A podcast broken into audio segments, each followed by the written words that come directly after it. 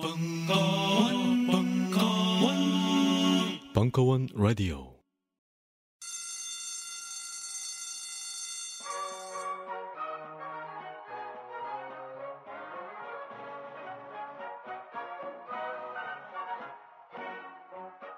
오늘도 힘차게 매일매일 활기찬 당신의 아침을 책임질 손안의 킹스베리 중세 왕과 귀족들만 먹었다는 아로니아와 함께 발기찬 하루를 시작하십시오 100% 폴란드산 아로니아 열매 농축 과즙 평산 네이처 아로니아 친 가사 노동과 학업, 직장 스트레스로 지친 가족을 위한 최고의 선물. 한국에서 구라파의 맛과 향을 덤으로 느낄 수 있습니다. 우리 가족의 건강은 아로니아가 챙겨줘요.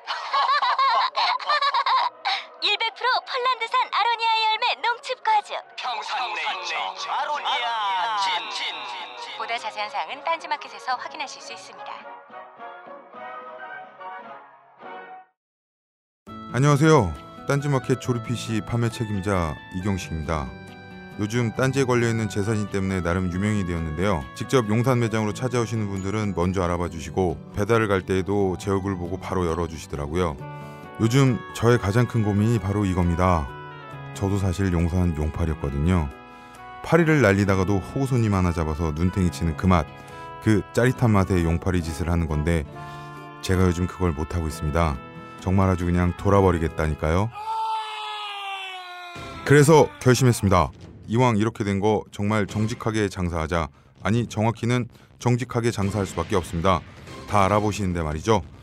은하계에서 가장 정직하고 가장 AS가 믿을 만한 조립 PC 전문 업체 컴스테이션의 졸라 유명한 이경식이었습니다.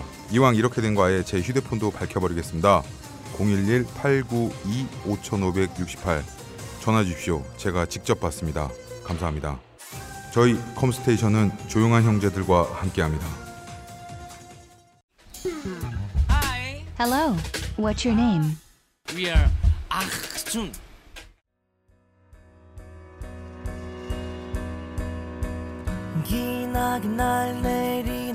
이비처럼 이번 라이브 벙커원의 주인공은 누구인가요? 악순.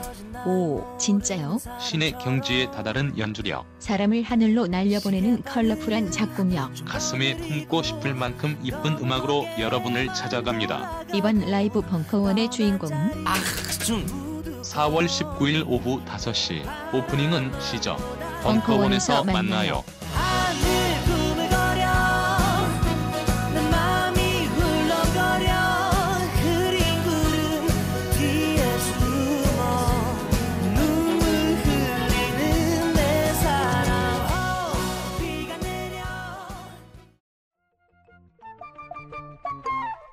황상민의 집단 상담소 2회 2월 14일 강연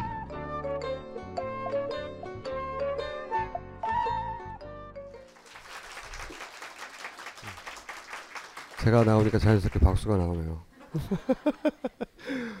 어, 황상민의 집단 상담소 두 번째 시간입니다. 어, 첫 번째 시간을 저희가 일주일 전에 가졌는데 여태껏 단 한 번도 시도하지 않았던 새로운 형식입니다. 자, 그럼 첫 번째 사연을 가지신 분 현재 33살 직장인입니다. 고민의 핵심은 독신으로 사는 것에 대한 두려움. 29부터 결혼 상대를 찾기 노력했는데 작년에 남자친구와 파혼했습니다. 그리고 다시 소개팅을 하면 노력하는데 자꾸 지치고 실망감이 든다. 이제 슬슬 독신으로 사는 것에 대한 대비를 해야 되는 게 아닌가. 독신 대비를 위해서 동호회에도 가입하고 자기 개발 활동도 열심히 하는데 이런 제가 인생에서 한 부분이 결여된 듯한 마음이 허하고 외롭다. 결혼 여부와 상관없이 행복하게 살 수 있다고 저를 다독이지만 자꾸 걱정되고 두렵다. 어떻게 해야 될까요? 네, 결혼하면 됩니다. 자, 오늘 나오셨어요. 그러니까 이게 평생 혼자 사는 것에 대한 두려움이에요? 아니면 다시 연애를 못 할까 하는 두려움이에요? 결혼 상대자를 찾지 못하게 되면 결혼을 못 하잖아요. 결혼을 못 해도 연애를 평생 할 수는 있잖아요. 이제 연애는 그러니까 뭐 연애는 네 할수 있을 것 같은데 네. 근데 그렇게 연애를 하기보다는 나이가 있으니까 결혼을 해야 된다고 믿으시는 거죠? 네, 결혼을 하고 싶어요. 그러니까 네. 내가 혼자 살까 두렵다기보다는 그러니까 연애를 못할까 봐 두렵다기보다는 혼자 꼭 결혼을 해야 되는데 결혼을 못할지도 모른다 네. 그런 두려움인 거죠. 네, 네. 본인이 생각하는 조건이나 그런 거를 상당히 낮추고 나를 좋아하는 남자하고 그냥 내 생각 상관없이 그냥 결혼하면 내일이라 당장 결혼할 수 있다는 건 아시죠? 어, 뭐 그렇게 하면 결혼할 수 있겠지만 네, 저는 걱정했어요. 혹시 직접 그린 남자가 아무도 없어가지고 결혼을 못할까봐 걱정하시는 줄 알고요. 걱정의 워- 핵심은 나를 좋아하는 남자가 없다 이건 아니네요. 어, 뭐 그렇게 많지도 않아요. 아, 결혼은 한 명만 있으면 돼요. 여러 명이 필요하지 않아요. 근데 본인의 마음에 드는 남자들이 자기한테 관심을 안 보이나요? 어, 가장 최근에 이제 한 이제 저는 아니 저제 나이 때는 소개팅해서 좀 세 번 이상 만나면 상당히 서로 관심이 많은 거거든요. 그렇죠. 그래서 이제 아 잘 되려나 보다 기대하고 있었는데 네. 어 차였어요. 왜 차였는지는 혹시 아세요? 어, 네? 왜 차였는지는 아세요? 어, 뭐 여자로서 별로 안 끌린 것 같아요 그분한테. 어, 그분한테 다시 그럼 본인이 연락을 해보셨어요? 어, 아, 네 마지막에 제가 언제 시간 되면 보자고 했는데 거기에 대해 답이 없더라고요. 어, 다시 혹시 못 들을 수도 있을 테니까 한번 확인을 해보셨어야 되는데. 아, 아, 나 근데 그게 카톡이라서 요즘은요 그런 경우가 없어요. 없어요? 문자나 카톡으로 남기 때문에 상대방이 못 읽을 확률이 거의 없죠. 아니 못 읽는다는 게 아니고요. 네. 그 남자도 지금 이 여성분한테 본인이 뭐 마음이 아주 끌리는 건 아니지만은 긴가민가 하는 마음이 있거든요. 그런데 카톡으로 다시 볼까요? 뭐 언제 한번 볼까요? 그러면 사실 긴가민가 할 때는 거기에 자기가 딱 발을 당기기가 싫어요. 그런데 전화를 해서 이야기를 한다든지 아니면 약간 이 남자를 위한 이벤트를 해준다 하면 되게 또 남자는 못 이기는 척하고 끌려오거든요. 그리고 본인이 가지고 있는 특성은요, 사실은 이 사연만 가지고 못 느끼실 수도 있는데 이분은 웬만큼 아까 어떤 분이 꼬리 친다고 그러는데 이분은 조금만 꼬리 치면 남자가 웬만큼 끌려오는 분이에요. 꼭 왜? 제가 인물을 따지는 건 아니에요. 왜요? 이분이 상당히 여성틱하거든요. 아니 외모든 말 저는 외모는 못 봤으니까 지금 제가 보고 있는 거는 이분 성격 프로파일만 가지고 보거든요. 외모가 아주 화려하고 착하게 생겼으면 대부분 남자들이 상관없이 빨리 쫓아오는데 어떤 분들은 외모와 관계없이 좀 시간이 몇 번 더 걸리는 경우가 있어요. 그래서 세 번이 아니고 지금 세 번을 마지노선으로 보시는데 저 생각에는 한 여섯 번 정도를 마지노선으로 하셔야 될 것 같아요. 어떻게 생각하세요? 그, 아, 저는 이제 뭐 자존심 이런 거 연애할 때 하는 그런 스타일도 아니고, 그래서 그러신데. 제가 관심이 있으면 제가 그 뭐지, 작은 선물도 주고 이렇게 하거든요. 네. 작은 선물 얼마짜리요? 어, 뭐 한 만 원 내배 되는. 지- 진짜 작은 선물이에요. 근데 본인이 지금 그 말씀하시는 게 거의 20대 중반 정도의 아가씨의 모드로서 지금 이야기를 하시는데 아, 돈을 더 써야 되나요? 그럼요 지금 33살이에요. 만 원은 관심의 표현이 아니라 남아서 준 걸로 생각할 수 있어요. 적어도 한, 한 5만 원 정도 넘어가야지 어, 이게 선물이구나. 응? 근데 왜 꼭 결혼을 해야 돼요? 본인의 경우는? 그렇죠. 어, 저는, 어. 요즘은 사실 독신도 많고 1인 가구 얘기도 많고 혼자 산다는 얘기도 많고 그런데 어, 저는 그 지금 직장 하기 전에 교사 생활을 4년 했거든요. 교사 생활 4년 하면서 그때 계속 내가 꿈꿔왔던 그때 남자친구가 있었는데 그때도 같이 결혼 생각하고 그랬었는데 그때 맨날 어떤 가정을 꾸리고 어떤 부모가 되고 어떻게 아이를 키우고 그 렇게 하면서 계속 계속 생각 그런 꿈을 계속 그려왔었어요. 그래서 나는 그렇게 행복하게 살고 싶고 아, 그러니까 그 대학 때까지는 약간 커리어 우먼 뭐 이런 거 내 꿈이 중요하고 아 그래서 뭐 애가 태어나면 내 커리어 약간 방해가 될 수도 있고 약간 그런 쪽 그러니까 보통 여자들이 하는 생각 그런 쪽을 가지고 있었는데 근데 이제 교사 생활 4년 하면서 아 가정이 정말 최고 우선이고 나는 어 가정을 행복하게 꾸리는 게 게- 제일 중요한 약간 좀 가치관이 그렇게 바뀌었거든요. 그건 남자친구랑 얘기하다가 바뀐 거예요? 어, 아, 아니요. 제가 그냥 교사 생활하면서 애들도 보고 학부모님들 상대하고 계속 생각해 보니까 삶에서 정말 가장 중요한 거는 일이 아니라 가정이라는 생각이 들었어요. 가정이에요, 아이예요? 둘 다요. 그러니까 아기도 있고, 그러니까 그 교사로서 학부모들을 봤더니 학부모들이 훨씬 자기보다 완성된 삶을 사는 것 같았어요? 아, 아니요. 그 저희 학교가 좀 문제 있는 애들이 오는 학교라서 아, 그 부모님들이 어릴 때 애를 케어를 안 하면 어떻게 되는구나 애들이 그런 걸 좀 보고 많이 좀 생각을 하게 됐어요.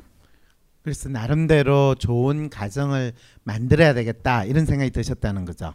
네, 네. 실제로 그게 어, 네, 네, 네, 맞아요.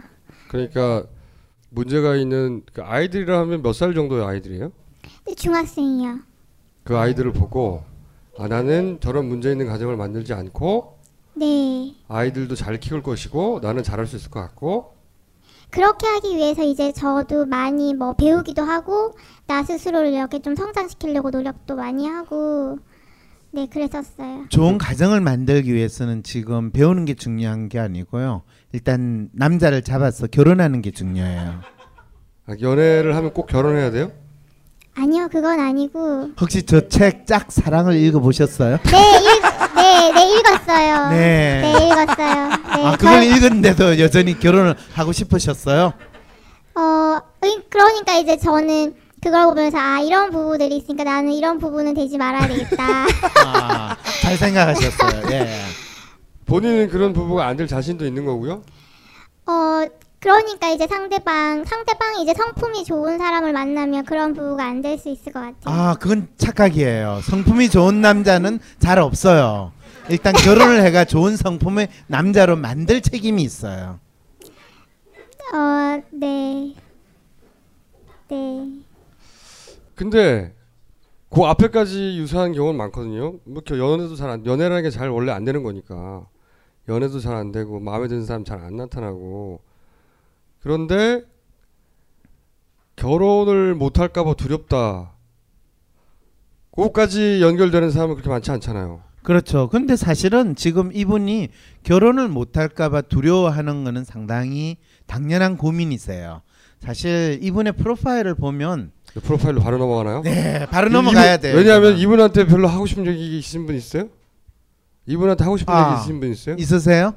결혼을 하지 못할까? 저도 딱히 할 얘기가 없어요. 없으면 왜냐면- 빨리 프로파일 넘어가면 돼요. 왜냐면 뭐 일반론으로 뭐 결혼이란 결혼은 제도에 불과하다 이런 얘기를 풀 수도 있고 뭐 여러 가지를 풀 수도 있는데 이분은 그런 걸 몰라서 그런 게 아닌 것 같아. 그럼요. 그리고 네? 이분은 진짜 결혼하고 싶어 하세요. 그리고 이분은 자기를 좋아하는 사람이 없다라고 아까 이야기했는데 뭐 결혼 정보 업체에 등록만 해도 이미 그런 사람들이 나타나잖아요. 그런데 이 남자가 그 남자다라는 느낌이 안 오는 거예요. 이, 이분은 기본적으로 왜 연애를 한 다음에 결혼을 하고 싶으냐 하면 일단 필이 통해야 돼요. 그 필이 통해야지 아 이 사람이 내 결혼 상대구나 라고 생각하는데 문제는 이분이 20대는 필이 참 잘 통해요. 그런데 이게 30대로 넘으면서 상당히 이 필 통하는 게 둔해졌어요. 이 이분이요 아니면 다른 사람들? 이분이요. 그래도 상대적으로 다른 사람보다 필이 잘 통하는 분인데도 불구하고 이분이 지금 이제 갑옷을 너무 강하게 본인을 둘러싼 거를 입은 거예요. 어떤 갑옷을 입었죠? 제가 안 봐서 모르죠. 근데 아주 두툼한 갑옷을 입어가지고 필이 잘 안 통해요. 자기를 보호하느라고 그렇죠. 어떤 상처로부터 그렇죠. 그래서 그게 지금 파혼과 관련이 있나요 혹시? 파혼이란요 남자친구하고 헤어진 거지. 아니 파혼이라고 표현하셨어요. 결혼할 뻔하다가 어느 순간에 어 그러네요. 거죠. 파혼이네요.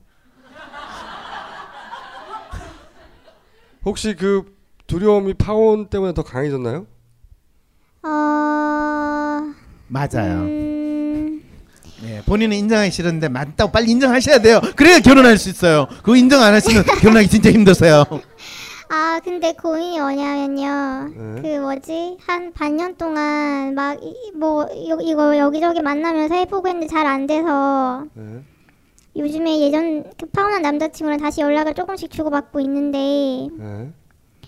이렇게 한 6개월 정도 더 다른 사람이 안 나타나면 이 남자친구랑 왠지 다시? 결혼을 진행할 것 같다는 느낌이 조금 조금씩 드는데 왜 파혼했죠?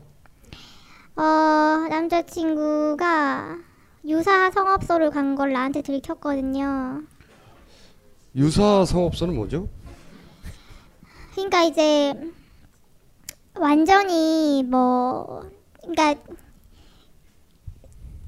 뭐라 뭐 표현을 키스방 해야 되지? 같은데요? 그거보다 더 심한데요. 오피스텔이요. 어, 그건 유사가 아닙니다. 아, 네. 아, 그걸 들켰어요. 그래서 결혼 날짜를 잡고 준비하다가 끝난 거예요? 네. 어떻게 아셨어요? 뭐, 뭐 아는 방법이 있어요. 아, 그건 우연히 알게 된 게 아니라 본인이 추적을 아니 아니? 우연히 알게 됐어요 우연히. 우연히 이메일 핸드폰 뒤진 거예요? 어, 우연히 네네네 우연히 휴대폰에서 봤어요. 미행했나요? 아니요 휴대폰에서 봤어요. 휴대폰에서 그 업소의 사진을 봤어요? 아니요 친구랑 대화 내용을 봤어요. 아 그래서 그래서 카톡을 쓰면 안 되는 거예요. 그래서 남자친구 저- 핸드폰 보면 안 돼요. 아니요 제가 좀 볼게 하니까 어 봐 이렇게 했는데 네. 하필이면 그때 날라왔어요? 아니요, 이제- 문자를 본 거죠. 그러고 나니까 그 남자친구가 전에는 상당히 괜찮은 사람인 줄 알았더니 너무너무 이상한 사람이라는 생각이 들었어요. 어 신뢰감이 다 깨진 거죠. 네, 그참 쓸데없이 신뢰감을 상당히 중요시 여기네요. 네. 근데 기본적으로 남자한테 남자는 동물적이기 때문에 그런 거를 동물적이 아니고요. 동물입니다. 네, 그렇군요. 네. 네, 동물과 동물적인 남자 이 두 가지 종류로 나눠지는데요. 네. 어쨌든 공통점은 신뢰라는 거를 별로 그렇게 기대하지 말아야 된다는 거예요. 여하간 그때부터 그때 파혼을 했고 그럼 남자들도 그런 관점에서 보겠네요. 그러니까 그래서- 이 남자가 그런 데를 갈 만한 남자가 아닌가? 제가 그때 이제 파혼하고 나서 그거를 아니 사실 그걸 알고 나서도 한 달 동안 계속 만났어요. 계속 고민을 하면서 이거를 수용할 수 있는가 내가 아니면 그렇죠. 근데 본인 수용하기 힘들어요. 근, 근데 그거 그거 그런 사실에도 불구하고 다시 만날 만큼 지금 결혼이 절박한 거예요? 마음이? 어 그냥 이제 봐주기를 한 거죠. 아니 아니 봐주는 건 아니 봐주기라기보다 이제 한 반년 정도 남자친구도 없고 잘 안 되고 하니까 힘들고 외롭고 막 그렇죠. 이러니까 이제 그냥 그냥 어쨌든 보면 그냥 편하니까 맞아요. 그냥 그냥 이렇게 달고 있는 것 같아요. 달고 좋은 있어요. 표현입니다. 달고 있다는 거. 어. 그러면 그 남자친구가 다시 결혼할 확률도 있어요? 만약에 지- 제가 이제 용서를 다 해주고 우리 그래 다시 결혼 준비해보자라고 하면 예, 아 남자친구는 좋아라 하면서 결혼할 것 같아요. 지금도 이제 만나면 계속 얼핏얼핏 그런 얘기를 비추거든요. 다시 시작하자고. 이야. 그러니까 용서를 해주면 용서 네네 용서를 해주면 잘 네. 그럼 뭐 전혀 걱정할 필요가 없네요. 용서를 해주시면 되잖아요. 아니 일단 보험으로 그 킵해 놓고요 그거는. 근데 이제 가끔씩은 이제 아, 남자친구를 보면서도 약간 괴로운 게 내가 좀 미쳐가고 있나 왜 왜 이런 사람하고 내가 또 다시 만나고 막 저는 이분이 결혼 그분과 결혼하는 거는 나쁜 생각 같아요. 왜냐하면 이분은 평생 괴롭힐 것 같아요. 그 남자를. 그래서 오늘 그리고 스스로 상담- 괴로워하면서. 오늘 이 상담을 받고 나면 별로 괴로워하지 않게 돼요.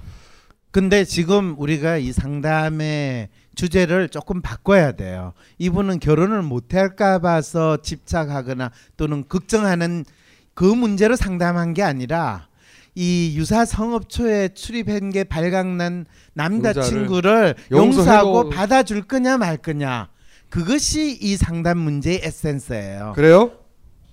사실은 사실은 이 상담을 보낼 때는 그게 전혀 개입 안 됐는데 네. 이 상담 보내고 나서 남자친구랑 만나기 시작했거든요. 아. 다시 연락을 하고 예, 그래서 되게 상담을 하러 오시는 분들 처음에 상담을 할 때는요. 저는 이런 문제 때문에 상담을 왔습니다. 이야기요. 한 15분 내지 20분 지나면 다 그게 말도 안 되는 뻥이라는 사실을 발견을 할 수 있을 때 훌륭한 상담가가 될 수가 있어요. 본인처럼 그렇죠.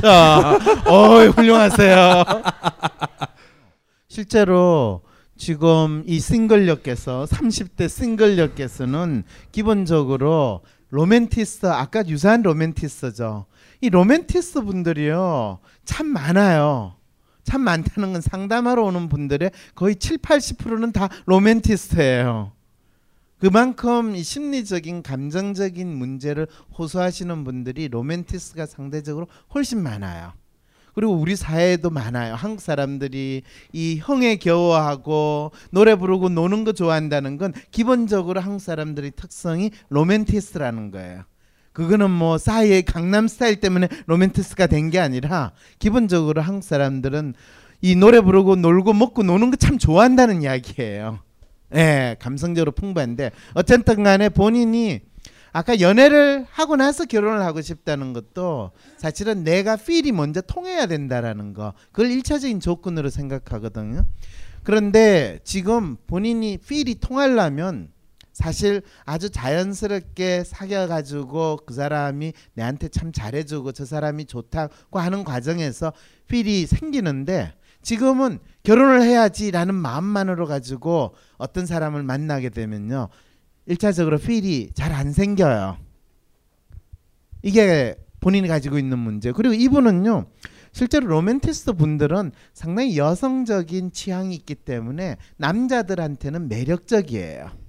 그런데 이 매력적인 게 사실은 이분 같은 경우에는 로맨티스트의 트라스가 이 정도 있으면 상당히 여성적이거든요. 목소리를 여러분들이 들어봤을 때 여성적이라는 느낌 들죠.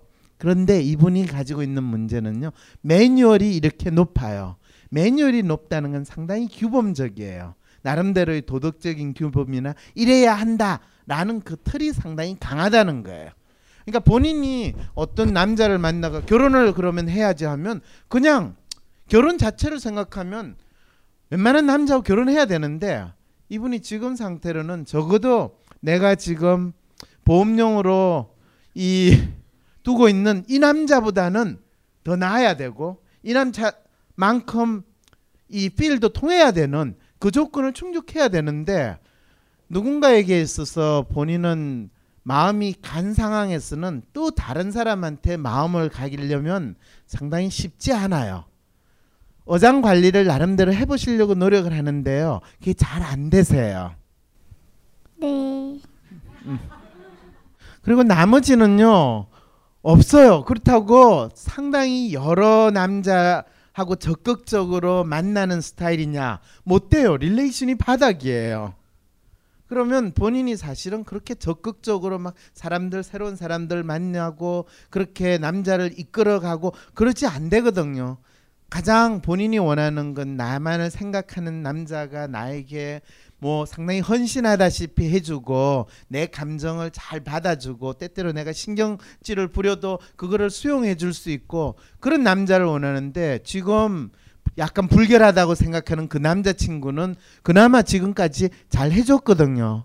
근데 어느 날 갑자기 이 남자가 너무 불결해진 거야. 그래서 내가 바라는 내가 이상적으로 생각하는 그 가족을 만드는데 장애가 있을 것 같은 생각이 드는 거예요. 그런데 그거는 결혼해가지고 사시면요. 그냥 당신이 그렇게 하면 내가 아이한테 너희 아빠는 그런데 간 수도 있었던 사람이다라고 이야기할 거라는 협박 정도 한 번으로 써먹으면 되지. 결혼하는 데는 크게 지장이 없다고 저는 생각을 하는데 어떻게 보세요? 저한테 네. 거예요? 그러니까 그 남자한테 니네 아빠 그런데 갔다라고 말하면 그러니까 니네 아빠 그런데 갈 뻔했던 사람이다 네.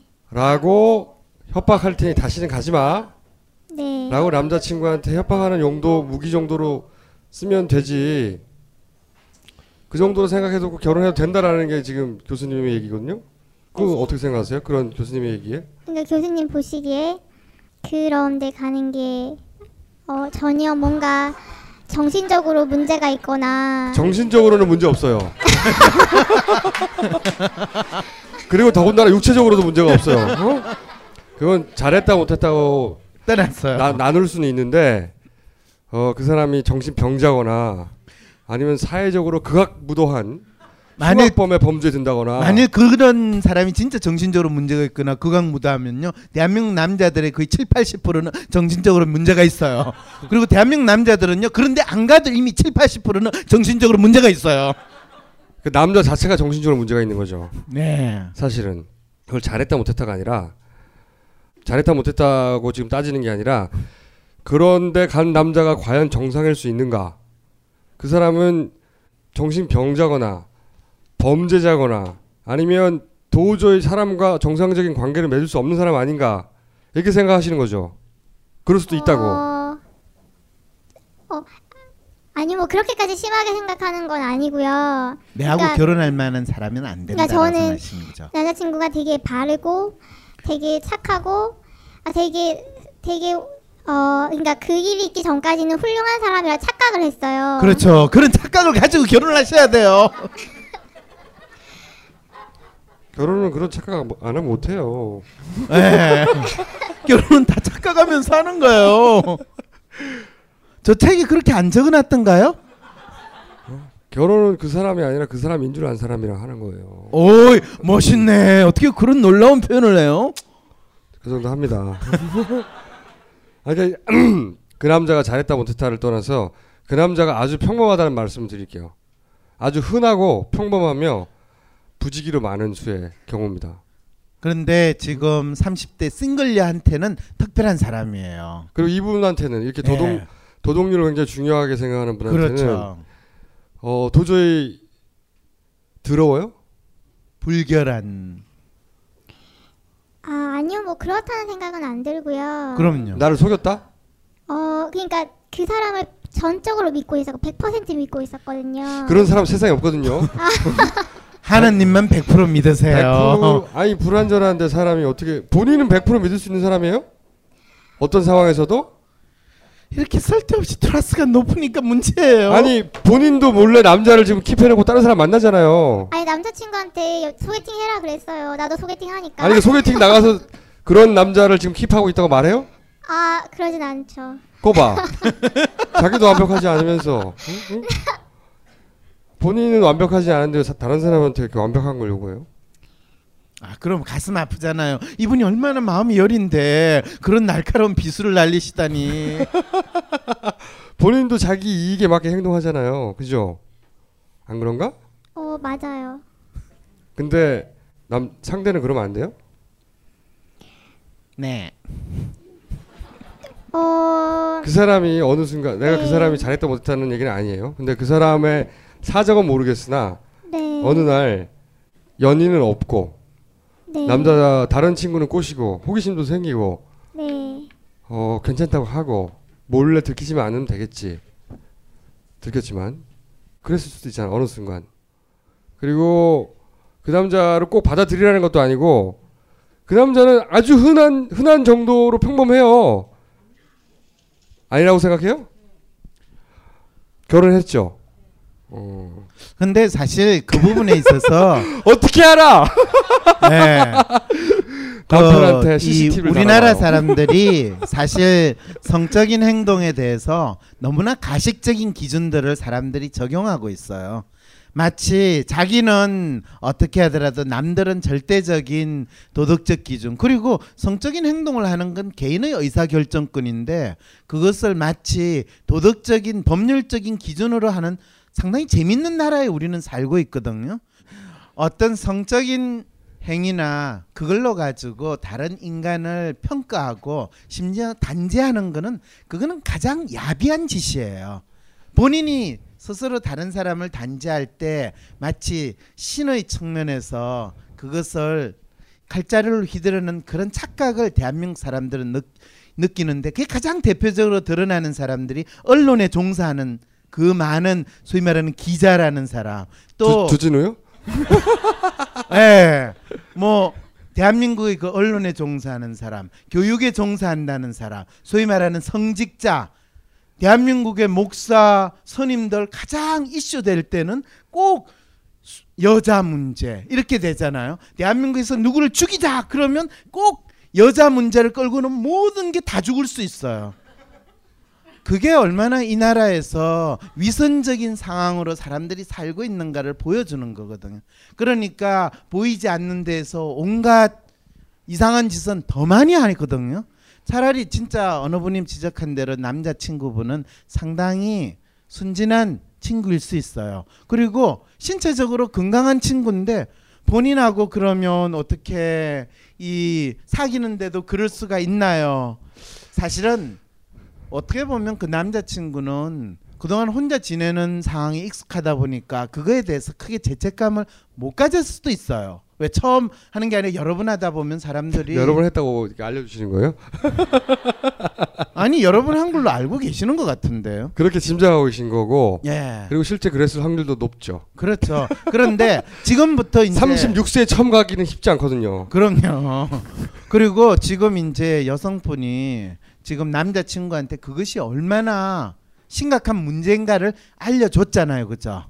그럴 때는 용서를 한 번은 하는 게 사실은 인간의 도리예요. 하느님도 저는 용서를 해줬을 거라고 믿어요. 왠지 본인의 이야기 같기도 하고요. 그 애절함이 그죠? 이런 몰지각한 이야기를 하기 때문에 대한민국에서 있는 사람들이 이런 이슈에 대해서 솔직하게 이야기를 못 하는 거예요.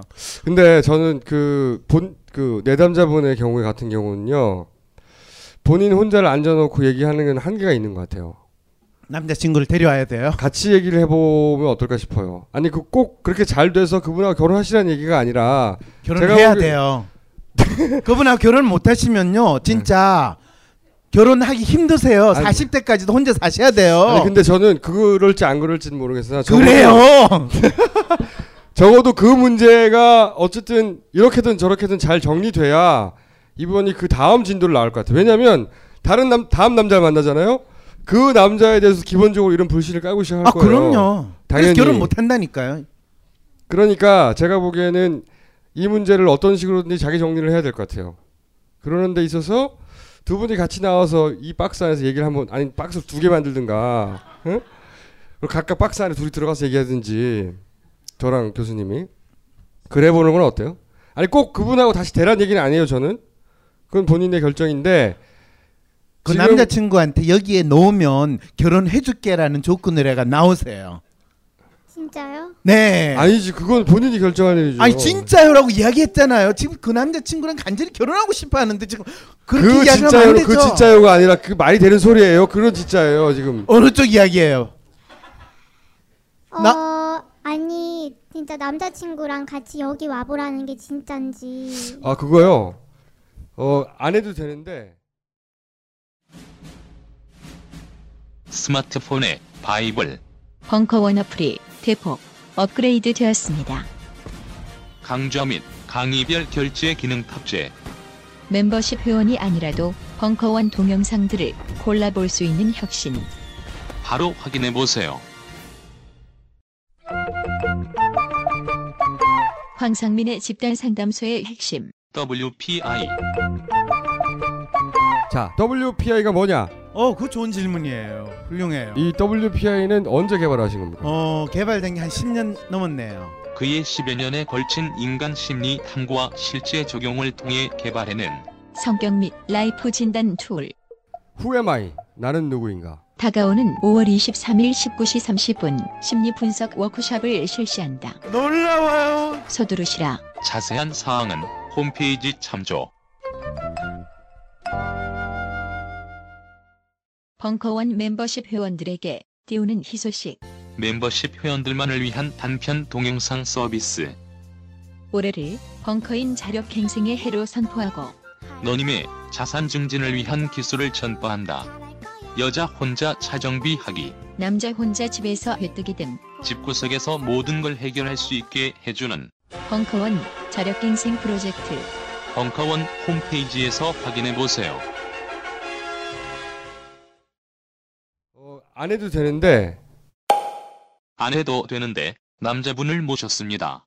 지금 바로 직전에 소위 말해서 깨진 남자친구와의 그 문제 그 남자친구가 뭐 요약해서 말씀드리자면은 여자친구 몰래 업소 업소를 출입하셨고 그것에 대단히 크게 실망해서 살짝 헤어졌다가 지금은 다시 연락을 하고 지내시는 상태다.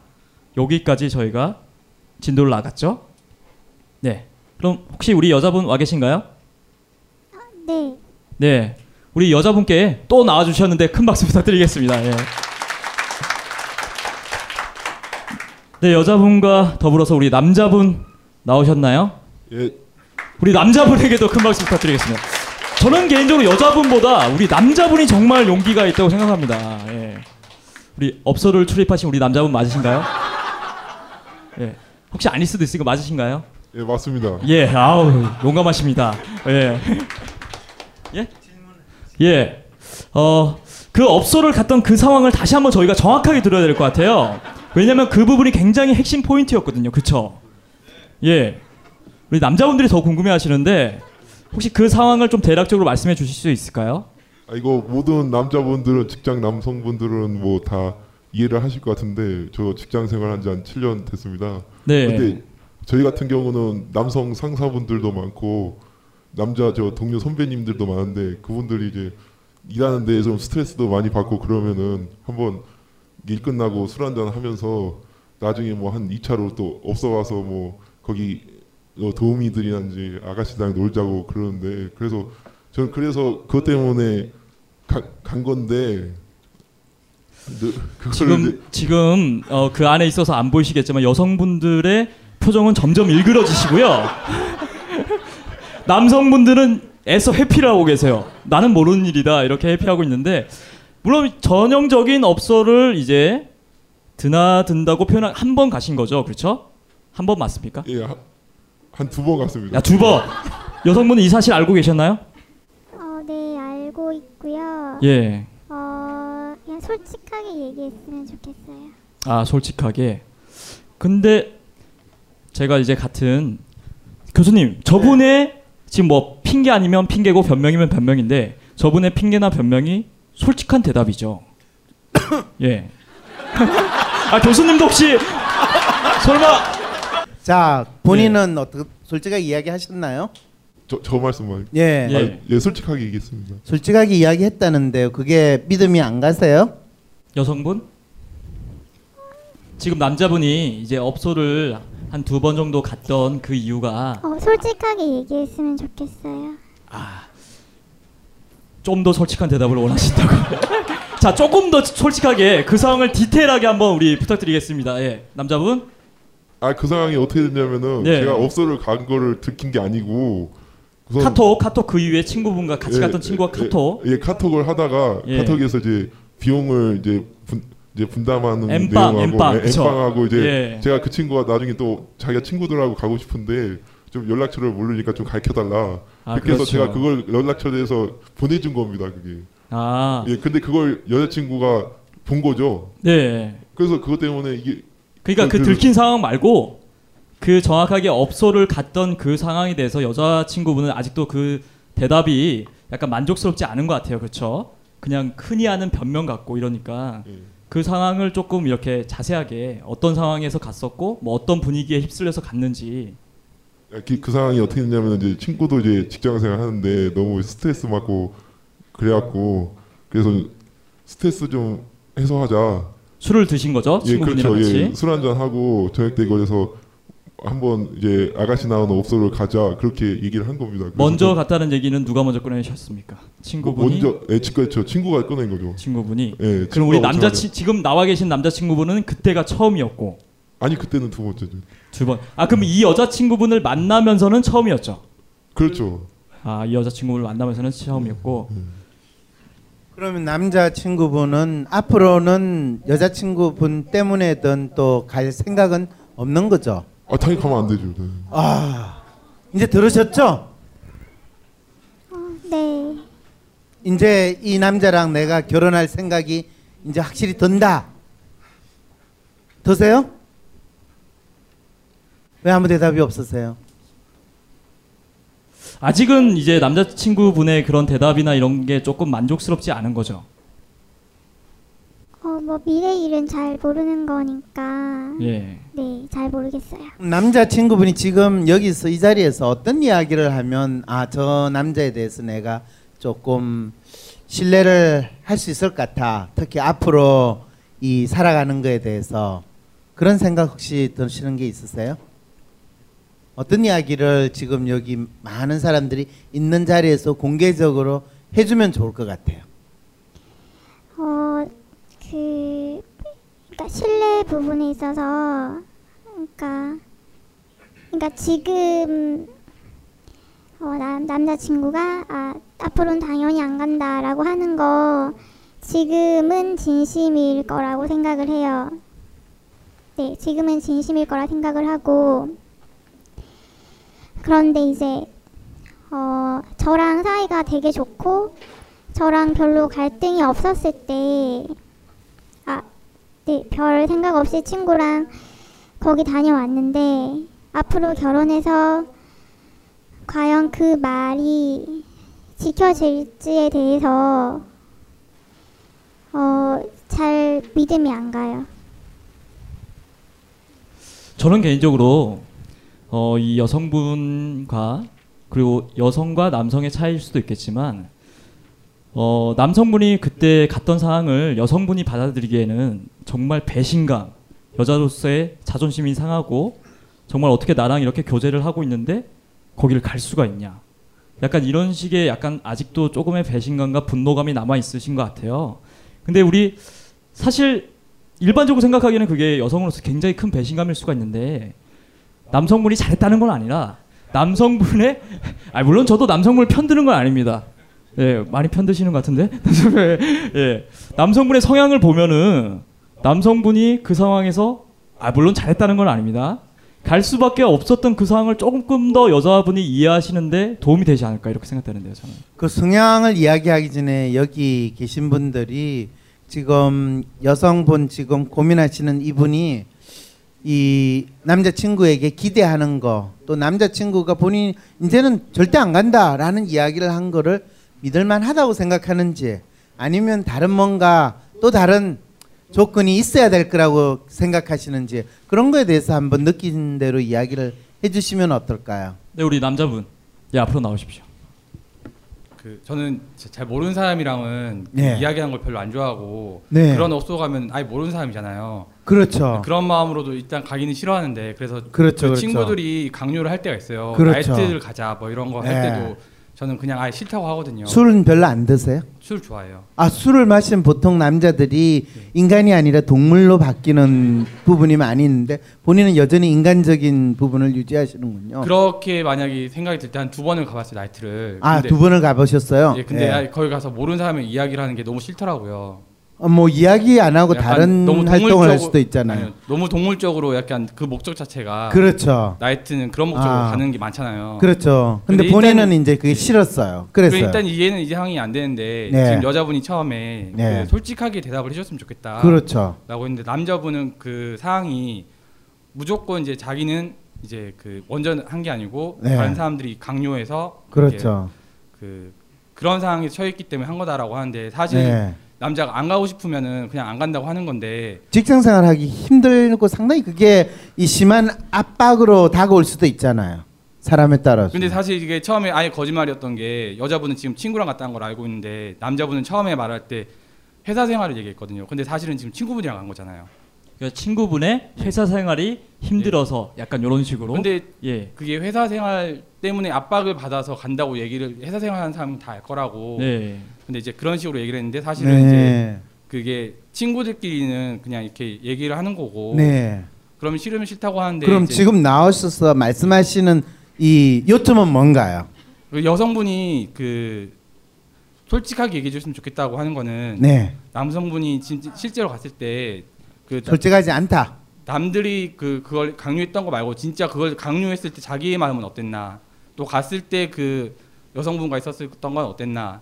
또 그럴 때 이제 그걸 들켜서 그런 거 이제 이제 헤어지게 됐을 때 그런 마음은 어땠나? 아, 그런 걸 상당히 정말- 그 미묘하고 세부적인 그 감정적인 그 부분에 대해서 남자친구분이 좀 더 구체적으로 이야기를 해야 되는데 예. 지금 남자친구분이 그걸 구체적으로 이야기하지 않았기 때문에 자기 마음은 아예 얘기를 안 하고 상 이제 아. 상황만 에둘러 얘기하고 있다. 막 예, 이런 이, 아직도 이분이. 상당히 감성적인 로맨티스적인 응답을 해줘야 된다라는 지적을 지금 해주시는 거죠. 그렇죠, 그렇죠. 전문적으로 말하면 그렇게 네. 아이, 저는 아무래도 전문적으로 네. 이야기할 수밖에 없는데, 예, 훌륭한 지적이세요. 이렇게 말씀하시는 이분도 로맨티스트 성향이 상당히 높으신 분이라는 거 여러분 느낌이 오시죠? 네. 뭐 더 하실 말씀은 없었어요? 들어가 보겠습니다. 네. 아, 예, 감사합니다. 훌륭하세요. 예. 근데 저는 이건 것 같아요. 굳이 예를 비로 들자면은 네. 우리나라 남자분들이 아무래도 군대 문화 이럴 때너너 이거 이거 이거 잘못했지 그러면은 잘못했다 안 했다 본인 생각을 얘기해야 되는데 우리나라의 대부분의 남성들은 약간 죄송합니다. 다음부터 잘하겠습니다. 그러니까 이런 식의 대답으로 들린다는 것 같아요. 여성분은 정말 어, 솔직한 네 이분은요. 아니에요. 예. 이 로맨티스트가 아니에요. 그러니까 지금 이야기의 핵심을 전혀 다른 데 두고 정리를 지금 한다는 것도 여러분 아시겠죠? 예, 아, 네, 그건. 뭐 군대 문화하고 관계 없어요. 그럼 여성분한테 여쭤볼게요. 아까 처음에 나왔던 남자분 말씀처럼 그때 갈 때 너의 기분은 어땠냐? 그 여자랑 단둘이 오피스텔이었죠? 예. 그 방에 있었을 때 느낌은 어땠냐? 이런 대답이 듣고 싶으신 거예요? 아니면 정말 좀 더 강력한 이 많은 사람들 앞에서의 뭔가 약속 그런 게 듣고 싶으신 거예요? 어, 우선 여기서 논지는 그 행동에 대해서 뭐 우리나라 문화가 어떻고 뭐 어떻기 때문에 뭐 어쩔 수 없는 상황이고 그게 논지가 아닌 것 같아요. 그게 논지가 맞아요. 아니고 어, 지금의 핵심은 그러니까 앞으로 뭐 그러니까 그 성향이나 그런 것이 저는 제가 한 말에 대해서 예, 중요한 부분은 거의 다 지키는 사람이에요. 제가 저는 제가 한다고 하면 하는 거고 안 한다고 하면 안 하는 거거든요. 어 그게 핵- 그게 핵심인 거죠. 그리고 어 그게 핵심인 거죠. 그러니까 그 말을 한 거에 대해서 어 과연 정말 어 정말 지킬 수 있는 사람인 것인지 음, 그게 핵심인 거고 그거에 그렇죠. 대해서 나 저한테 신뢰를 줄 수 있는 말이 아니라 행동을 뭐 자기가 어떤 노력을 하든지 그걸 통해서 나한테 신뢰를 어, 줄 수 있는 건지 내가 얻을 수 있는 건지 그게 핵심인 것 같고 그래요? 그리고 그 상황에서 저는 제 제가 살아가는 걸 통해서는 여자친구랑 뭐 사이가 틀어진 것도 아니고 어 뭔가 되게 대판 싸운 것도 아니고 네. 너무 잘 지내 제 생각엔 너무 잘 지내고 있었던 것 같은데 그런 속에서 이런 그런 속에서 이렇게 이런 일이 생겼는데 그 부분 을 제가 어떻게 이해를 해야 될지 잘 모르겠어요. 그게 매치가 안 돼요. 네. 내가 저 사람을 사랑하고 참 좋아하는 사람이 그 가운데 속에서 어떻게 그렇게 행동할 수 있는 건지 그게 어, 이해가 안 돼요. 그냥 다른 사람이라면 그럴 수 있죠, 그죠? 뭐좀 좀 그러니까 그게 그게 이제 저 저 정말 이해가 안 되는 거죠. 네, 맞아요. 그래서 결론적으로 이야기하면 내 마음 나도 몰라 이렇다는 뜻이죠, 그죠? 어뭐 이해 네그 부분 이해가 안 돼요. 네. 그 이해가 안 되는 거를 남자 친구는 이해가 되겠어요? 어 떻게 생각하세요? 저요? 예. 지금 본인도 네. 이해가 안 되는 거를 이 둔한 남자 친구가 이해가 되겠어요? 아니 자기가 행동을 했으니까 뭔가 생각이 있었을 거고 네 그 재미있는 거는 지금 이야기해 주시는 이 여자친구분은 남자친구를 잘 이해하고 있는 것 같으세요. 본인은 남자친구를 잘 이해를 못하는 것 같으세요. 그래서 이제 그 부분에 대한 의문도 들어요. 내가 이 사람을 잘 알고 있는 건가? 그건 잘 아는 거하고요. 네. 내가 남자친구를 잘 이해하는 거하고는 전혀 달라요. 그리고 실제로 지금 이제 여자친구분은 본인 마음도 지금 막 혼란스러워요. 내가 남자친구를 좋아하는 거는 알겠는데 어떻게 내가 좋아하는 이 남자친구가 내하고 싸우지도 않았는데 내하고 좋은 관계를 유지하고 있는데 그따위 곳에 갈 수가 있어? 어떻게 이런 일이 있을 수 있어? 말이 안 돼? 이렇게 지금 생각하고 있는 상황이거든요. 사- 그렇죠? 아직 그 대해 이해가 안 되죠. 그렇죠. 이해가 안 되는 거예요. 도저히 이해가 안 되는 거예요. 그거는 본인의 감정이고 본인의 상태지 남자친구의 감정은 아니라는 건 아시죠? 어, 네. 본인의 감정이 남자친구가 가진 감정하고 똑같을까요? 다를까요? 다른 것 같아요. 그럼요. 절대로 같을 수가 없어요. 그 같을 수가 없는 그 상황에 있는 남자친구를 보고 본인의 감정을 이해하고 공감해 달라는 게 말이 돼요, 안 돼요? 돼요, 안 돼요? 말이 돼요. 네. 여기서 이제 상당히 무리한 글을 지금 여자친구분이 요청을 하는데 그런 무리한 요청임에도 불구하고 남자친구는 지금 남자친구는 본인이 그런 행동을 한 이후로 여자친구가 엄청난 고통 속에서 상당히 상심한 상태로 시간을 보냈다는 거는 아시죠? 예, 그렇죠. 근데 지금 만약에 예를 들어서 예를 들어서 제가 만약에 여자친구한테 마- 만약에 되게 못 해주는 상황에서 못 해주고 막 실망을 많이 시켜주고 그런 상황에서 만약에 서로 관계가 안 좋고 그래서 제가 그것 때문에 업소를 갔다 그랬었으면 또 어떻게 되냐면 그것 때문에도 참 문제가 될 수 있는데 저는 좀 약간 저도 좀 잘못하긴 잘못했죠. 잘못한 그 단순하게 그렇죠. 처음에 그 이야기부터 해야 돼요. 예. 난 죽을 죄를 졌다. 예. 그 이야기부터 시작을 해야죠. 예. 됐죠? 그거부터 먼저 죽을 죄를 졌다 하세요. 예, 제가 진짜 죽을 죄를 졌습니다. 죽을 오케이. 자, 그 제가 그건 기본으로 깔아야 했습니다. 돼요. 예. 예. 맞아, 적어도 싸다. 예, 그렇게 딱 해놓고 그 다음에 이제 어떤 상황을 여러분들은 경험했냐면요. 지금 여자친구가 사실 이해되지 않는 그 상황에 대해서 남자친구는 충분히 여자친구가 본인에 대해서 이 실망하고 또 화가 나고 하는 것도 충분히 공감해 주죠. 공감했죠. 공감했어요, 안 했어요? 아 그래서요 어떻게 했냐면은 예, 많이 빨리 공감하고 예. 그래서도 제가 진- 진짜 죄를 졌다 그, 그 전에도 그 없어 간거 들킨 그 상황에서 제가 제가 자- 잘났다고 그런 게 아니고 진짜 엄청나게 제가 울면서도 얘기해서 진짜 내가 진짜 또 잘못된 순간의 즐거움을 위해서 그렇게 뭐 친구하고 이게 여러- 여러는데 나는 그, 그게 문화적으로 그런 대수롭지 않게 생각했는데 그렇게 생각해 내가 진짜 정말로 죽을 죄를 지고 눈물을 흘리면서 제가 미안 미안하 다음부터 이러지 않겠다. 그렇게 이제 속고대지를 했습니다 제가. 그래서 다음부터 절대로 안 가겠다. 진짜 이런 이렇게 진짜 이런 마음이었는데 네, 진짜 진짜 다음부터 절대로 안 가겠다 그렇게 하면서 그렇게 제가 용서를 많이 빌었습니다 이 두 분의 이야기를 듣고 나서 여러분들이 뭔가 이분들에게 해주고 싶은 이야기는 없으세요? 네, 나와서 이야기 주세요. 네, 얘기를 들어보니까요. 그러니까 두 분 다 마음이 좀 이해가 가요. 네.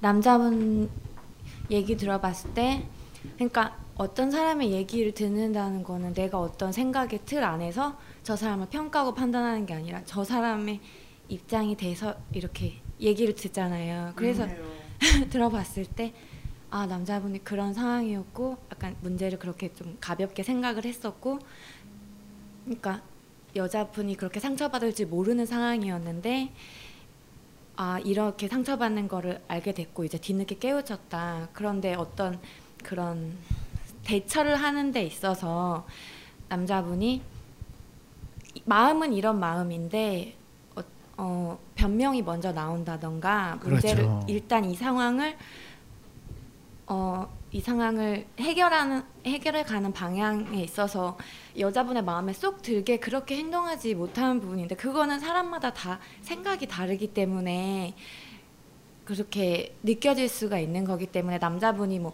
처음에 뭐 직장의 상사 이런 식으로 얘기를 했다 이게 잘못이다 이렇게 이건 이거 잘못이다 이렇게 판단하기보다는 아 저 사람 약간 저런 식으로 말은 하지만 속 마음은 어찌 됐든 여자와 관계를 회복하고 싶고 그런 마음이구나 이렇게 들었고요. 여자분 얘기를 들을 때는 어, 내가 이렇게 상처를 받았다. 근데 나는 이런 부분이 정말 이해가 안 간다. 어떻게 그럴 수가 있느냐 이런 얘기 했을 때 아 정말 상처 많이 받고 실망을 많이 했구나 그런 생각이 들었는데요.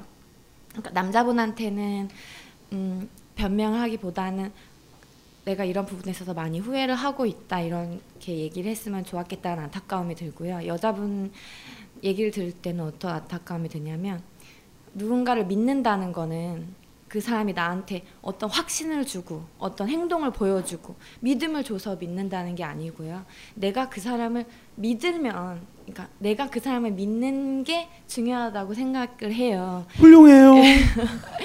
그러니까 왜 우리가 옛말 중에 내가 믿지 않은 친구한테 배신을 당하면 그런 배신을 당해도 할 말이 없다 이런 얘기가 있잖아요. 네.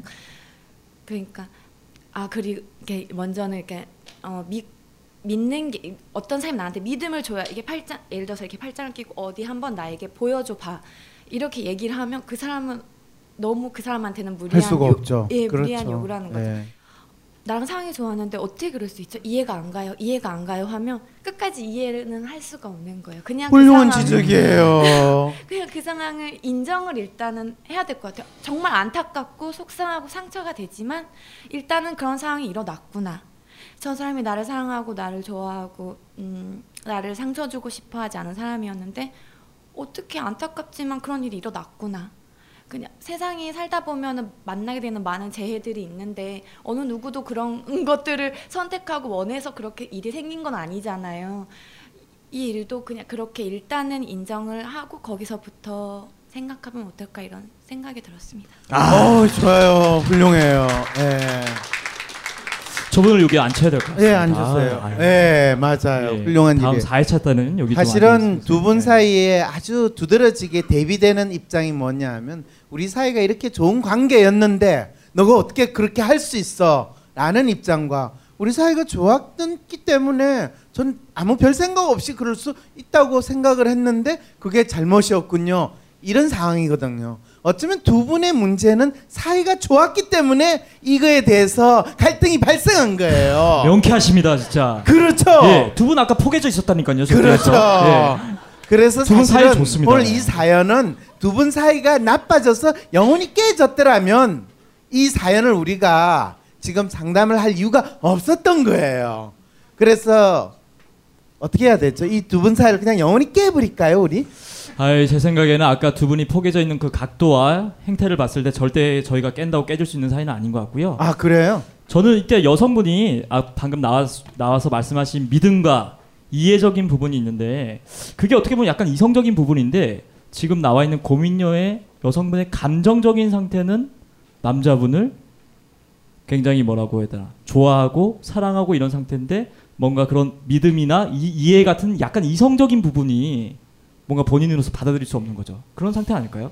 어, 참 애매하긴 한데. 네, 예. 그런데 사실은 지난 시간에 이분의 기본적인 심리 상태를 이야기할 때 이분은 상당히 로맨티스트 성향이 높은데 하필이면 재미있게도 매뉴얼 성향도 동시에 높으세요. 그러다 보니까 규범적인 측면에서 로맨티스트가 감성이나 또 자기가 느끼는 감정을 중시하면서 그와 플러스 어떻게 그런 일을 내한테 할 수 있어? 어떻게 그런 일? 이런 식의 표현을 쓰는 사람들이 대개는 상당히 규범적이에요. 어떤 사회적인 통념이나 기준을 가지고 사람들의 행동을 어떻게 보면 평가하고 판단하려는 경향이 상당히 높다는 거죠. 그게 사실은 상당히 자기 개인에게 있어서 적용이 엄격하게 되면 참 좋은데 남에게 또는 자기에게 가까운 사람들한테 그런 기준이 적용되면 자기한테는 적용되지 않는 엄격한 기준을 상대방한테 적용시킴으로써 스스로 그걸 정당화할 위험성이 상당히 높아요. 그런데 안타깝게도 이분의 남자친구는 어떤 성향이냐 하면 여러분들이 딱 보시면 뭐가 가장 높아요? Relation. 예, 예. relation을 상당히 중시하고 휴머니스트예요. 그러니까 주위에서 야 우리 한번 가자 그러면 어 그래 그러면서 그냥 따라갈 수밖에 없는 그 네. 성향인 거예요. 왜 친구 또는 뭐 동료 또는 상사 이런 사람들의 권유에 상당히 잘 맞춰주는 게 또 본인이 그냥 그러나 보다 이렇게 생각하는 좋은 이야기를 하면 사람 참 좋고 다른 사람하고 어울리는 걸 좋아하는 그런 분이죠. 사실은 이런 휴머니스트 성향이 있고 relation이 높기 때문에 이 여자분하고 관계가 깨지는 것을 원하겠어요, 원하지 않겠어요? 원하지 않아요. 그래서 이 여자분이 지금 로맨티스트 성향의 여성들이 가지고 있는 가장 큰 특성은 뭐냐면요. 어, 좋을 때는 상당히 여성적이긴 한데 때때로 상당히 신경질적이고 상당히 까탈스러워요. 그런데 신경질적이고 까탈스러운 그 여성을 그냥 아 괜찮아 괜찮아 다 좋은 게 좀 괜찮은 거잖아 뭐 이렇게 쉽게 받아들일 수 있는 특성이 바로 이 휴머니스트 성향이에요. 그래서 결혼을 하더라도 두 분 사이에 심지어는 뭐 부부 사이에 싸울 일 얼마나 많아요. 그리고 신경질 부리고 잔소리할 때 많더라도 이 남자 친구 이분은 웬만하면 다 받아줘요. 아이 좋아 괜찮아 뭐 이렇게 받아주기 때문에 상당히 비교적 신뢰감을 가지고 사셔도 아무 상관이 없어요. 본인이 부인이 됐을 때 부릴 수 있는 상당히 많은 짜증과 신경질을 웬만하면 다 받아주시거든요. 그런데 만일 비슷한 로맨티스트끼리 결혼을 했다. 그러면 거의 매일 싸워요. 싸우다가 어느 한쪽이 거의 살인마 수준이 될 가능성도 있어요. 어, 이 웃자고 하는 이야기 아니에요. 연쇄 살인마들은 거의 대부분이 로맨티스트에서 나온다는 사실도 알아야 돼요. 그래서 저는 이두 분의 성향을 딱 봤을 때 처음에 독신이 될까 두려운 30대 싱글녀 딱이 프로파일을 딱 보는 순간 저분 지금 누구랑 사귀고 있는데 그분하고 결혼을 하지 않으면 독신녀로 지내면서 상당히 힘들게 살 가능성 높다라는 생각이 저한테 들은 거예요. 그래서 웬만큼 자기를 좋아하고 하는 남자가 있으면 누구든지 붙들어야 된다. 이게 제가 딱 보는 순간 들었던 거예요. 그래서 지난번에 상담을 할 때 그 남자친구 어디 있냐? 파혼했다고 본인이 생각하더라도 빨리 찾아내라. 그랬더니 다행스럽게 남자친구가 지금 여전히 자기를 이 오기를 기다리고 있고 한다니까요. 와 이거는 진짜 할렐루야 상황인 거예요. 이분 복이에요. 아시겠어요? 그래서 지금 뭐 신뢰할 수 있도록 행동을 보여라. 그거는요 지금 한두 달 보여가지고 될 문제가 아니고요 평생을 그걸 보여라고 이야기할 수 있는 그걸 본인이 이미 가지셨다니까요. 예, 평생 동안 그걸로 가지고 우려 먹으세요. 아시겠어요? 남자 친구분 그 여자친구가 나중에 결혼해가지고 평생 동안 그걸로 가지고 남자친구한테 잔소리해도 다 받아주실 거죠? 지금 계속 받고 있습니다. 지금 네. 계속 계속 잘해주고 있습니다. 그렇죠. 이제 어떻게 생각하세요, 여자친구분? 어, 그 남자친구가 저한테 상처 주고 그렇게 했던 일에 대해서 저는 충분히 화를 내지 않았어요. 아, 예. 아직 아직 더 남았다. 예. 아니 아니 저 예. 아니 저는 화를 잘 내는 성향이 아니고 예, 예. 아, 도저히, 도저히 참을 수 없어가 김정수 나타났어요. 아, 저는 이 결혼 반대입니다. 아, 저는 반대예요. 이게 사람이 인장 강도 왜 이렇게 금속을 쭉 누리다가 딱 끊어지는 정도가 있잖아요. 그 인장 강도가 다 다른데 제가 보기 이분이 굉장히 인장 강도가 높은 성향의 분이에요. 휴머니스트니까. 휴머니스트니까, 하지만 예. 끊어집니다. 끊어져요. 끊어지게 돼 있어요. 사람은 반드시. 이분은 끊을 사람이에요. 잘못했다는 게 아니고 이분은 여자친구분은 예, 이 고민녀는 이분을 끊을 사람이에요. 열받게 결국엔 열받게 만들어 도저히 참을 수 없다. 폭발하게 만든다는 어, 말이죠. 이 결혼 매우 불행해질 가능성이 높습니다. 아 그렇군요. 어 그리고 저도 점점 그 주장에 동의하기 시작하고 있어요 지금. 그리고 어 이해할 수 없어 죽을 때까지. 당연히 어떻게 가- 그 사람이 아닌데 이해해요. 이해할 수 없어요. 그럼요. 이해할 수 없기 그런 그런데 끊임없이 자기가 이해하지 못했기 때문에 날 이해시키라고 요구할 거예요. 끊임없이 좀 잊어버렸다가 남자친구가 뭐 잘못한다. 또 생각해내 그거. 그 또 요구할 거예요. 근데 어 저는 이런 말을 하고 싶습니다. 이 얘기를 듣다 보니까 뒤에서 원래 제가 안 나오려고 그랬는데 갑자기 결혼을 뭐 하는 쪽으로 막 방향이 흘러가는 것 같아가지고 반대야 절대 어? 안 돼. 뭐 결론은 두 분이 알아서 내시겠지만 이런 의견도 있어요.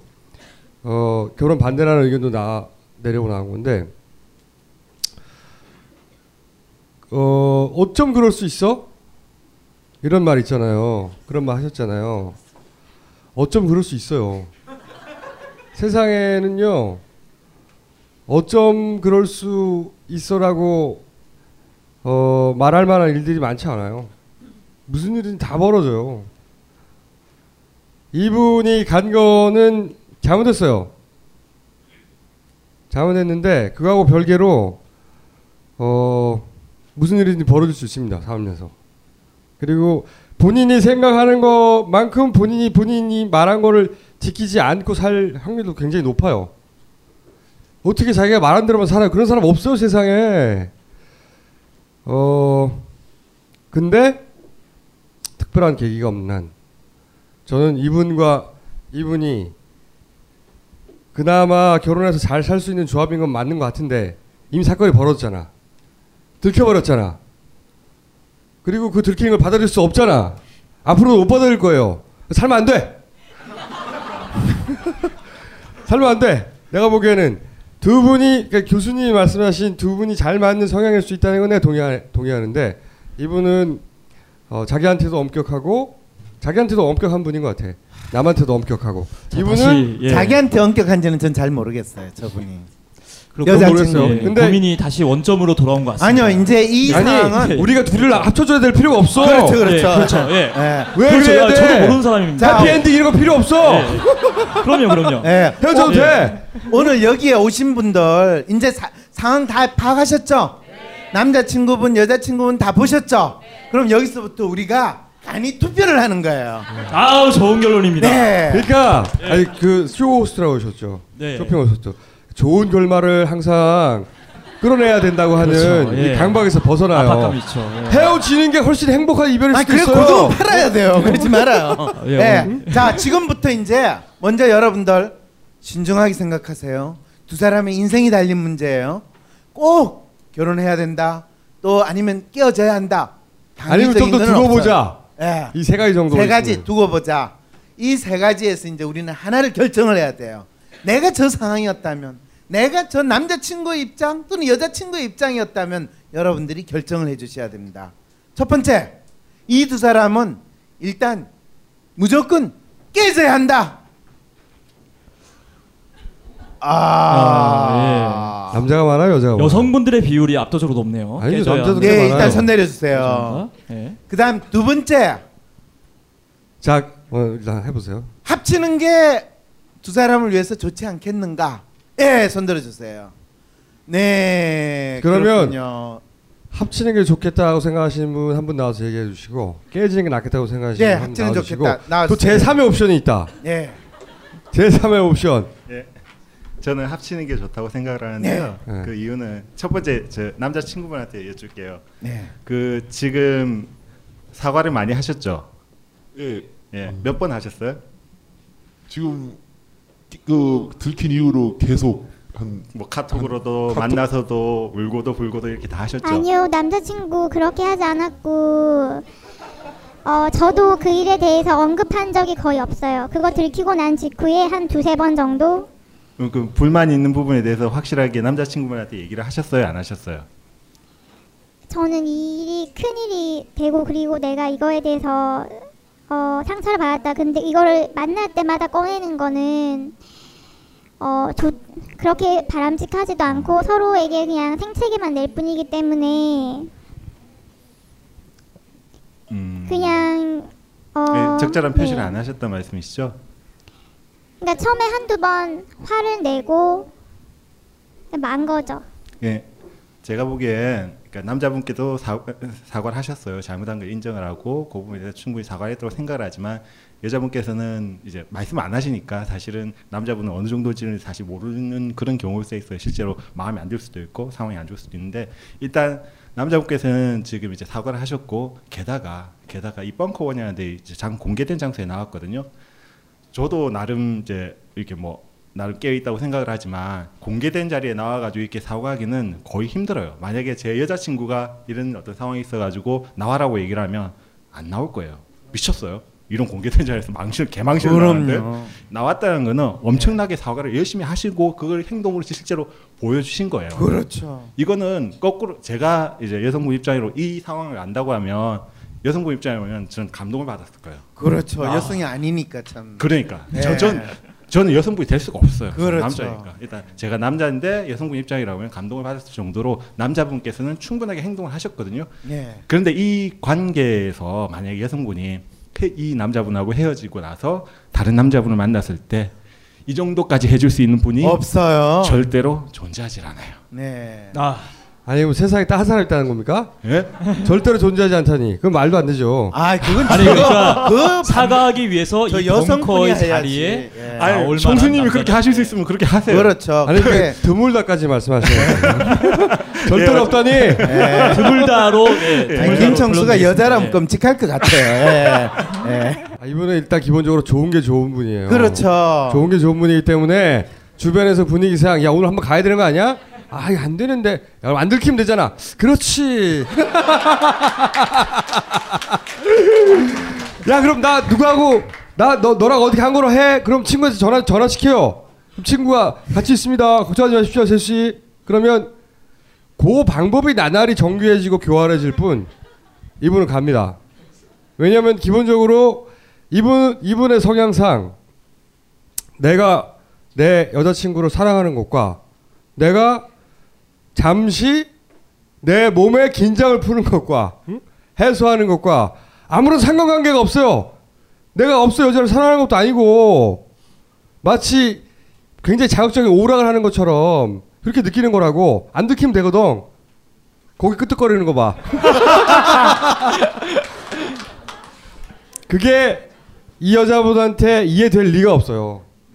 이 문제에 대해서 남자친구의 어떤 신뢰 또 남자친구가 확신을 보여달라고 이야기하든지 아니면 앞으로 계속 남자친구에 대해서 당신을 믿을 수 없다 또 당신이 옛날에 그러지 않았느냐 그런 이야기를 계속 하게 된다면 어떤 결과가 초래될 것인가 라는 부분에 대해서 충분히 이해가 되세요? 네, 그거는 충분히 인지하고 있고 그 여기 나온 분들 어 얘기를 듣기 전에도 아까 그 교수님이 말씀하셨던 거 그 저는 약간 저에 대한 기준이나 다른 사람에 대한 기준이 좀 높기 때문에 뭔가 부딪힐 수 있는 면이 있는데 남자친구가 근데 그거를 남자친구는 뭐 이렇게 네 성격이 그냥 좋은 게 좋은 편이니까 낙천적이고 그래서 그 부분이 가장 끌려서 사실은 결심 결혼을 결혼을 해도 사이좋게 잘 살 수 있겠다 그렇게 됐던 측면이 있는 거고 그렇죠. 지금 불안한 면은 그 앞으로 그러면 두 사람이 결혼을 지금 불안한 면은 뭐냐 하면은 남자친구는 심각한 게 없으니까. 그러면 이 상황에 대해서 자기가 정말 심각 제가 저 앞으로는 가지 않겠다는 말이 제가 저한테 정말 진심으로 울리고 아 앞으로는 하, 어, 정말 안 하겠구나 그런 믿음이 들려면 해줄 수 있는 게 없어요. 정말 계속 내가 그 말에 대해서 언급하지 않아도 나를 만날 때마다 거기에 대해서 사과를 하고 사과를 좀 계속 그렇지. 한 동안 내가 그만하라 그럴 때까지 그렇지. 저한테 계속 사과를 해서 네. 내가 그 사과를 받는 게 미안해질 정도까지 네. 그렇지. 응. 저한테 그렇게 했어야 되고요. 그렇게 안한 거야. 응. 그런 거안 했어요. 그 다음에 또 그리고 네. 그 일이 있음에도 나를 만나면 항상 그냥 즐거워요. 지금도 네. 이 심각한 상황에서 네. 같이 웃으면서 얘기를 하고 있잖아요. 그렇죠. 네. 그게 이 사람의 장점이기도 해요. 근데 그게 가만히 화가- 있어요. 괜찮아요. 화가 나겠지만 자, 빨리 네. 계속 이야기해. 네, 좀 더. 그다음에 또 여자친구분 더 할 이야기 없었어요? 그러니까 이런 걸 판단했을 때 예. 아, 아, 뭐 결혼해서 그런 성향 때문에 어, 뭐 짜잘한 거는 그냥 넘어갈 수 있어요. 짜잘한 것들 그런 그렇죠. 건다 넘어갈 네. 수 있고 남자친구도 저랑 사귀면서 제가 뭔가 까탈스럽거나 뭐 때문에 힘들었던 적이 저는 없다고 느끼고 있어요. 아 나- 남자친구는 지금 여자친구분이 이런 성질을 부리거나 까탈스러움에 대해서 전혀 힘들어하지 않을 것이다. 그렇게 그렇다는 생각해요? 이야기인가요? 그거는 내가 보기에 저는 남자친구 뭐 네 남자친구한테 저는 별로 힘들게 한 적이 별로 저는 없다고 없다. 느껴요. 아 훌륭하시고 음. 세상에 그런 사람은 없는데 세상에 관계를 맺으면서 어. 그래요. 저, 저 상대에게 아무리 상담이지만은 두 분이 아. 그냥 깨지시는 게 더 좋을 것 같네요. 혹시 이 관계 여자분한테 스트레스 받은 적 있어요?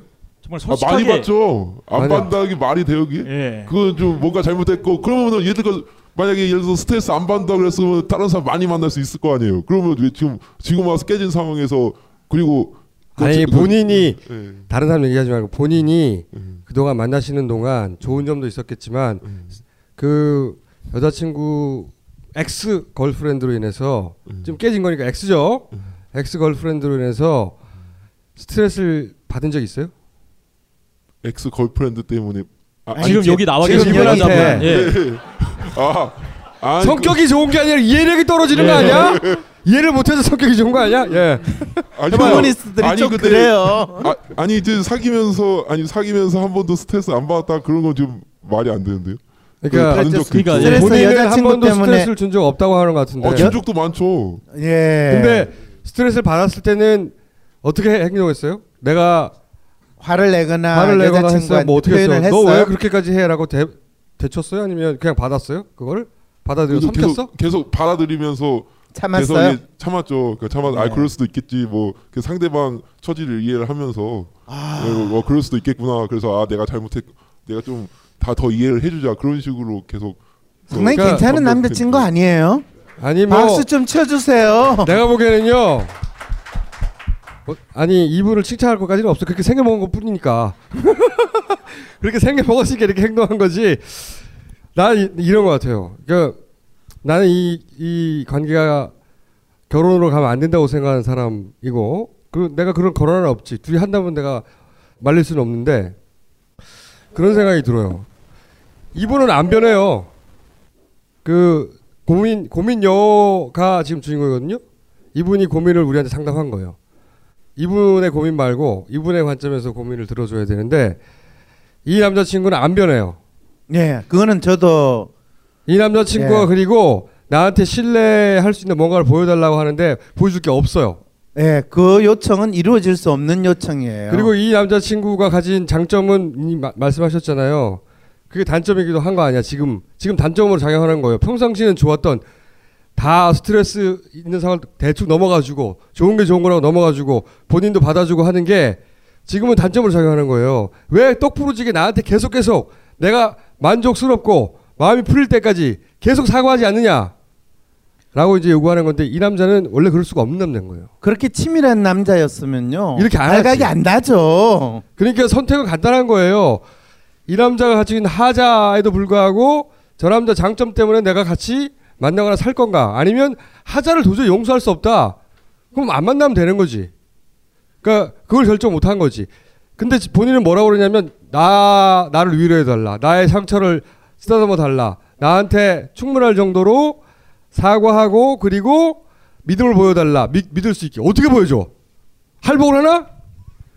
이 사람이 할 수 있는 거는 그리고 이 사람은 할복 못해 절대 할복 못할 사람이야 이 사람이 가진 장점을 좋아했던 건데 그 장점이 지금은 단점으로 작용하는 상황이고 그걸 받아들일 수 있으면 관계를 유지하는 거고 아니면 관두는 거지 자 여자친구분 이제 시간도 여자친구분도 안 변할 거 아니야 변할 수가 없어 두 분은 변할 수가 없어요. 고민요.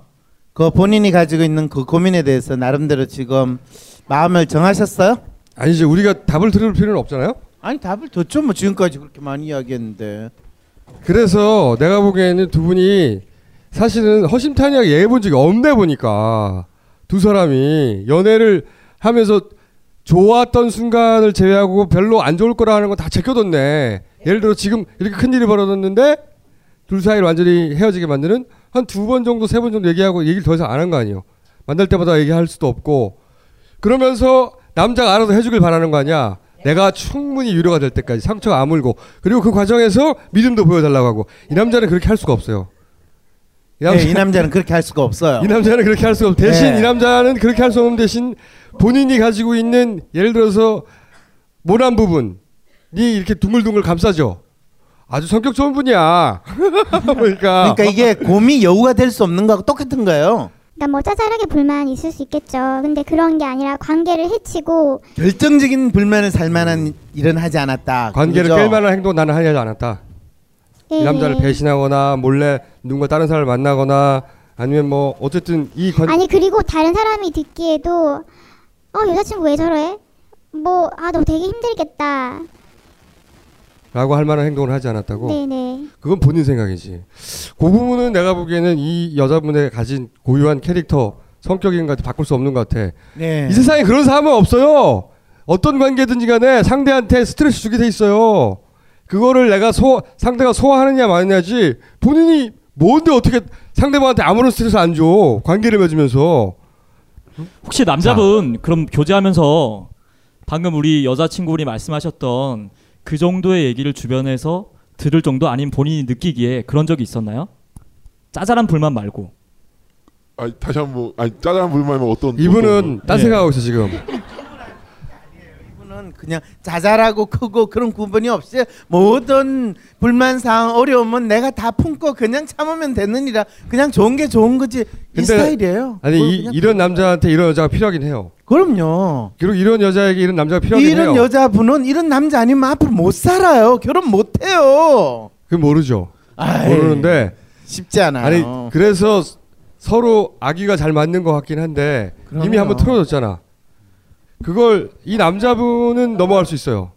그렇죠. 이 여자분은 못 넘어갈 것 같아. 근데 근데 여자분이 혼자 살려고 하지 않고 결혼하고 싶으면 넘어가야 돼요. 아니 그 못 넘어가면 결혼 안 하면 되지. 결혼을 못 하는 게 아니라 안 하면 되지. 근데 어쨌든 내가 보기엔 두 분이 허심탄회하게 얘기해 본 적이 없는 것 같아. 사실은. 이야기해도 서로 안 통해요. 그 부분은.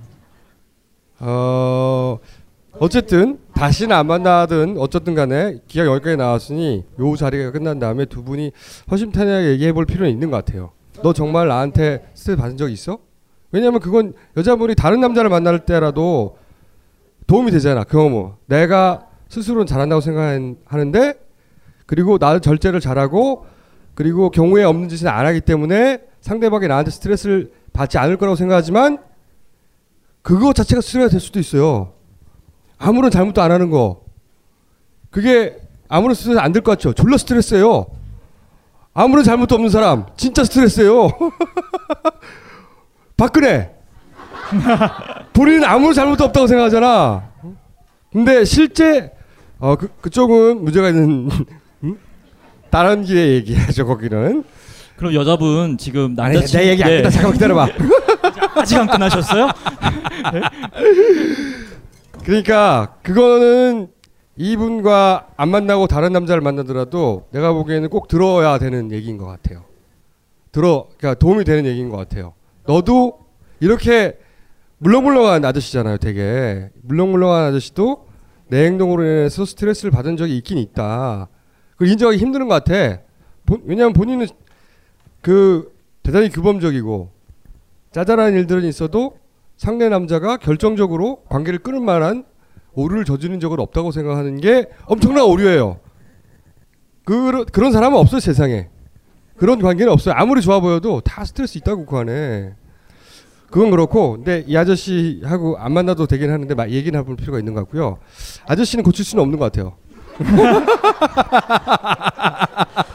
아저씨를 고칠 수는 네. 없고, 네, 고칠 수 없어요. 아저씨는 고칠 수 없는 만큼 ex-girlfriend 같은 여자분을 만나야 될 것 같아요. 안 그러면 가사를 탕진하고요. 한번 이야기 좀 해주세요. 어차피 우리가 여자친구분 어떤 생각이 드셨어요? 지금 여기까지 여기까지 네. 어, 그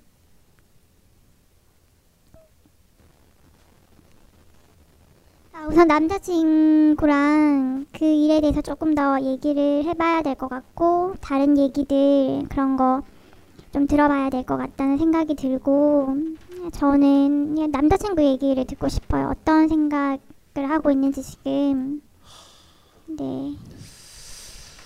자 남자친구분은 제가 보기에 큰 생각을 없는 언, 별할 없는 말도 표정인데 없어요. 근데 지금 한번 최선을 다해서 최선을 다해서 얘기를 한번 해봐요. 왜냐하면 제가 보기엔 오늘 하는 얘기에 따라 관계가 달라질 것 같아요.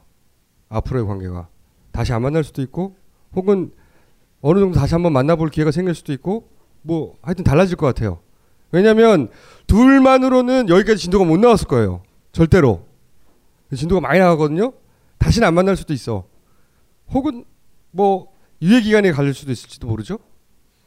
그러니까 평소하고는 다르게 좀 진지하고 어, 심각하게 그런 거 별로 안 해보신 것 같은데. 예. 아 근데 지금 되게 중요한 자리인 것 같아요. 남자분 한번 얘기. 내가 다 얘기했잖아! 예. 예. 아 얘기를 안 하시니까 예. 한번 얘기해 보시죠 남자분.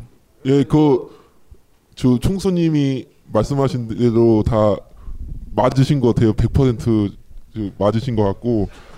그리고 제가 결정적으로 여기 벙커에 오게 된 계기는 아까 처음에 처음에 남자분이 나오셔서 진짜 벙커에 나온 것만 해도 큰 용기다 그렇게 하신데 그 말씀이 맞는 것 같습니다. 솔직히 보통의 남자들은 여기 나오기 힘듭니다.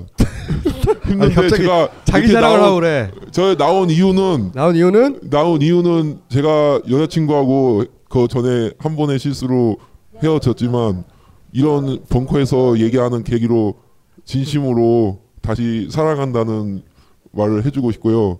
그리고 진짜 총수님은 또 다시 한번 뭐 업소에 갈 것 같다 그렇게 하는데 진짜로 다음부터 안 가겠다 안, 가겠다는 말씀을 하, 그, 아니 아니 아니 그 다음부터는 이제 절대로 안 가겠다 그렇게 말 그 제가 저 확실하게 말씀을 드리고 싶고 다시 한번 진짜 사과드리고 더 더욱더 이제 좋은 관계를 유지할 수 있게끔 열심히 잘 사랑해 나가겠습니다. 이 정도면 이분의 성향상으로는 진심으로 얘기한 것 같은데 그렇다고 성, 성에 차지는 않을 것 같아요 여자분이 그거 받아들일 건지 말 건지 아니면 잠시 유예 기간을 줄 건지 여기서 끝날 건지는 오로지 여자분이 결정할 일이고 여기서부터는 다른 사람들은 뭐 충분히 가타부터 얘기했잖아 응? 남의 인생에 감나라 배나라 어 우리 여기서 끝내도 돼요 이제 혹시 거기- 여성분 뭐 더 말씀하실 거 있나요? 아 마지막으로 어그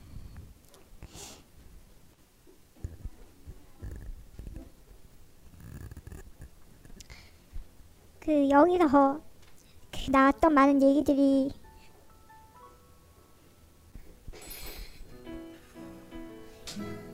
그 어 오빠 그 남자친구한테 되게 많이 어 뭐 자존심 상하기도 하고 되게 좀 모욕적으로 들렸을 수 있는 말도 있, 있, 있었던 것 같아요. 그래서 그 저 때문에 이렇게 공개적인 자리에 나와서 네 이런 얘기를 주고받게 만든 거에 대해서 되게 음, 미안하다고 얘기하고 싶어요. 아, 미안해요. 여기까지 하겠습니다 오늘은.